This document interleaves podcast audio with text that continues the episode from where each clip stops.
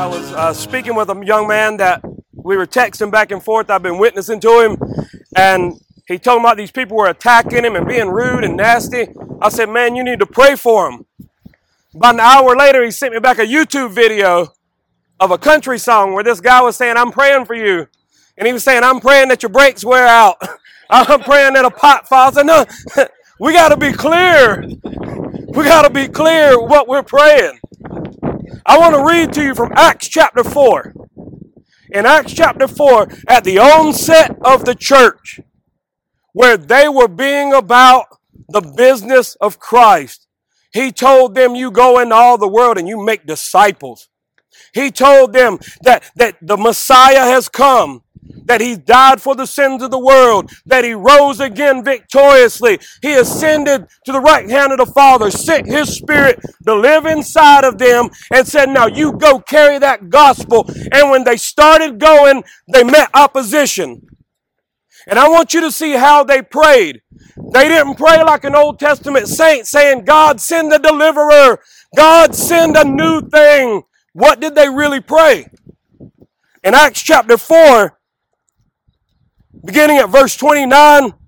And now, Lord, behold their threatenings. We're doing what you said to do, Jesus. You told us to go into all the world and preach this good news. I'm doing that, and people got mad.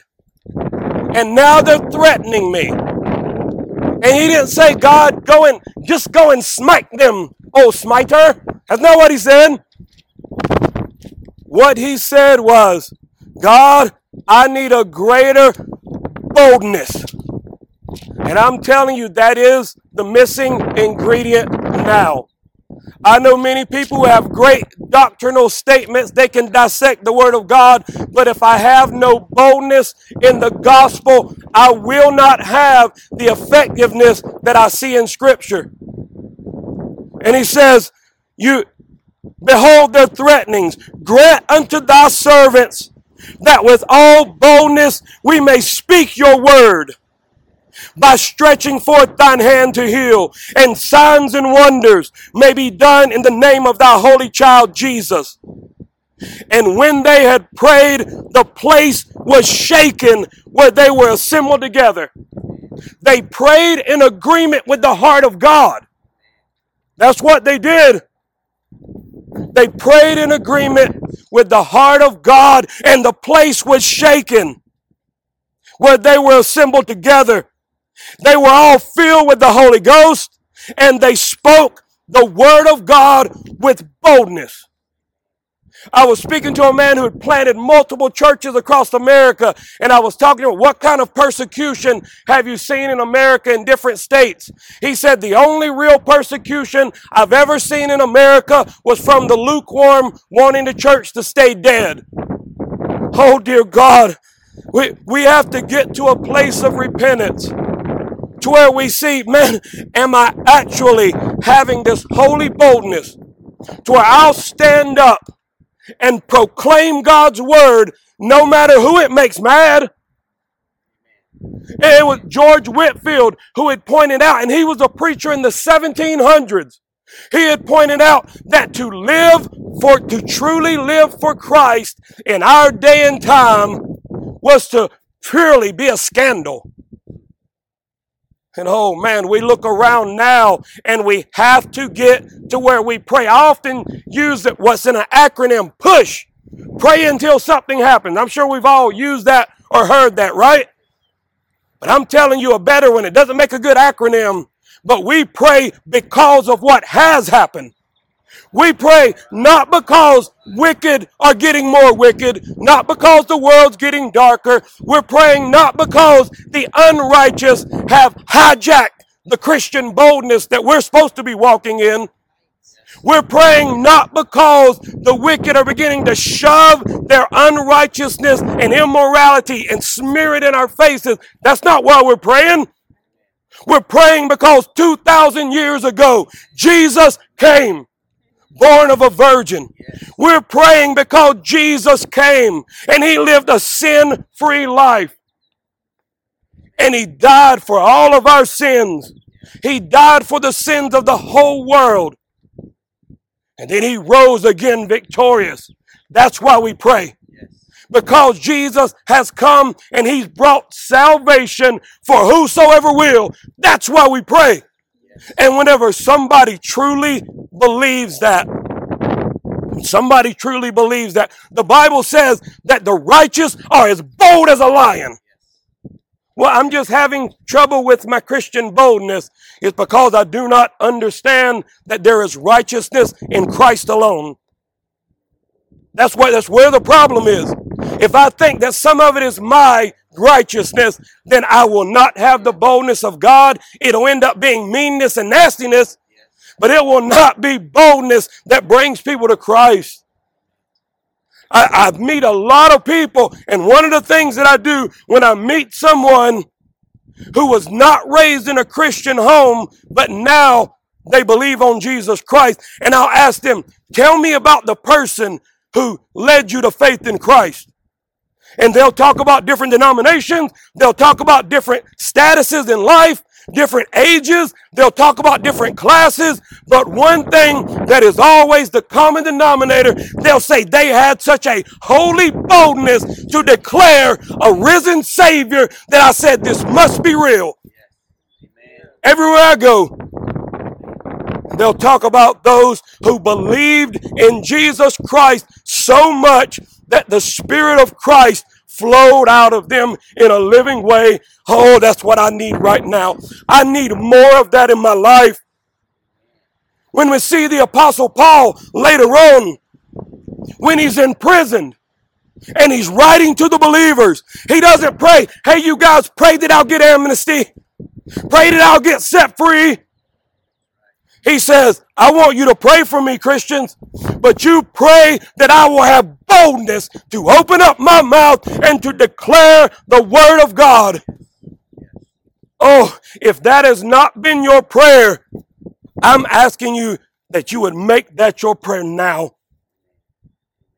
That you would make that your prayer now. Oh God, give churches, give Christians a holy boldness. Every year that has went by, every generation where we see that Christians have backed up from the Great Commission, every year that the church has done that, the wicked have been emboldened.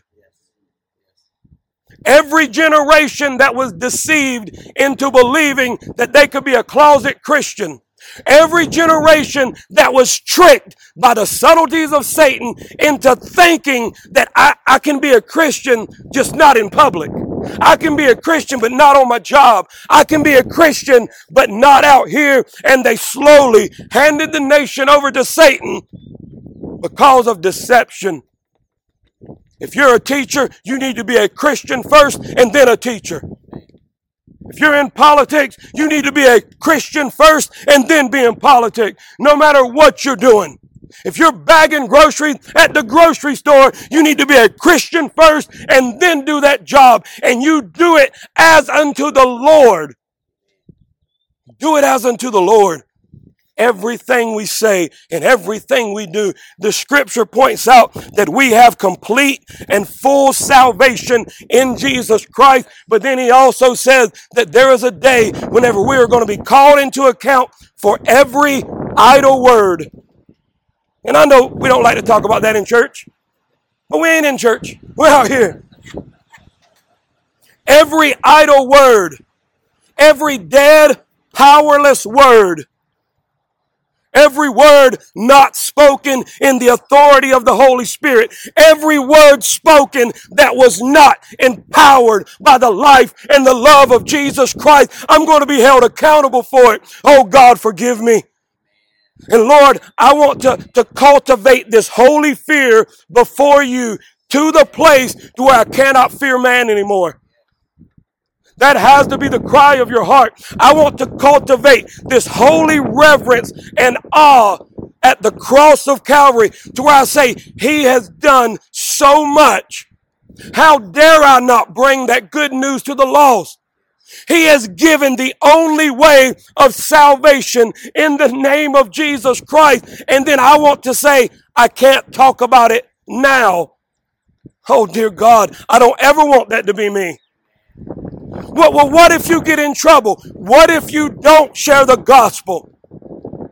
And then the one who is really, the one who can really hold man accountable the, the way that Jesus pointed that out about not fearing man who can only destroy this life, who can only destroy the body. He said, How dare you not fear God who can destroy both the body and the soul in hell? And right now, whenever we look at the account of Lazarus crying out to Abraham, send somebody, send a preacher, send Lazarus, send somebody to tell my relative, send somebody to tell others, don't come here. And that's our job now. We get the blessing, and it is a privilege to be ambassadors of Christ now we get the privilege to carry the gospel of Christ. And so many times whenever I meet people and you would think, man, this person does, this person hates God. This person's going to get mad if you mention Jesus. They're the one who was starving internally so bad that everything you mentioned from the Bible, they soaked it up like a sponge. They were starving for the things of God, starving for the Word of God. We don't get to judge by the outward and say, oh, you look like a Christian. Oh, she doesn't look like a Christian. What I have to do is bring this good news to a lost and dying world God's way, not my way. I have to get into a place of prayer and fear before God to where that holy boldness is the result.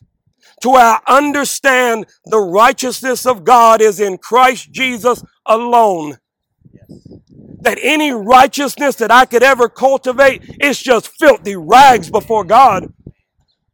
But as I'm consolidated, as I'm solidified in my faith in Jesus Christ, that your eyes begin to look up off of this decaying world and all the garbage going on and all the hate and all the backstabbing that's going on all around us, you start lifting your eyes up and you fasten your eyes on Jesus, the author and finisher of our faith.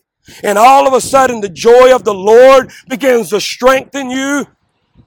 All of a sudden, the cares of this life are just that somebody else's cares. The cares of this life, whenever you fix your eyes on Jesus, the author and the finisher of your faith. No, it doesn't mean life's going to be a bed of roses, but it does mean you're going to have the answer to the problems of life. It does that, it does mean that the one in whom you've put your faith is, he is able to keep that which you have committed unto him against that day. And that's the call of prayer that I want to give you today. I want to ask you in one mind and in one accord to do like the church did in the book of Acts. Say, Dear God, you see what's going on in the world today. You see the threatenings they're making. You see the attitudes they have. God, give your servants boldness. Give us boldness to declare your word and then walk in that love, a bold love a bold love for people, and a bold love for God. How many of you would pray that with me today? Yes. Let's pray. Heavenly Father, we thank you for your mercy and your grace, and we receive it right now. God, we are standing in faith. You see the things that are going on in this world. They haven't taken you by surprise. Your ear's not dull that you can't hear. Your arm's not short that you can't bring salvation. Father, you see the threatenings, you see the things going on. God, grant us boldness to stand in faith in what you've done, to stand in faith in the deliverance of the name of Jesus Christ. Help us to stand in this holy boldness that is such a reverence for you an awestruck wonder of you and your salvation that we can't fear other things.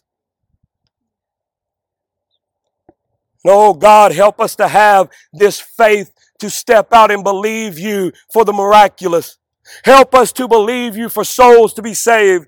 Help us to believe you for our lost loved ones. Those of us who are standing here right now representing families who have lost loved ones. Father, help us to believe you for them to be saved. That laborers would come across their path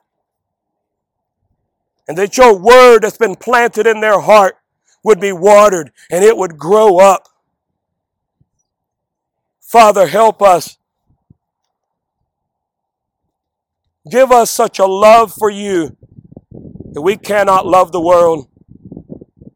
Help us to have such a close knit friendship with you that we would refuse to be a friend of the world and make ourselves your enemy. Father, we thank you for the privilege of being in this lost world right now. But God, help us to see it as a privilege. Help us to see each day as a privilege to declare Jesus is Lord. Help us to see each day as a privilege to declare the Lordship of Jesus Christ everywhere we go and in everything we do. Father, we thank you, Lord. And it's in Jesus' mighty name we pray. Amen. Amen.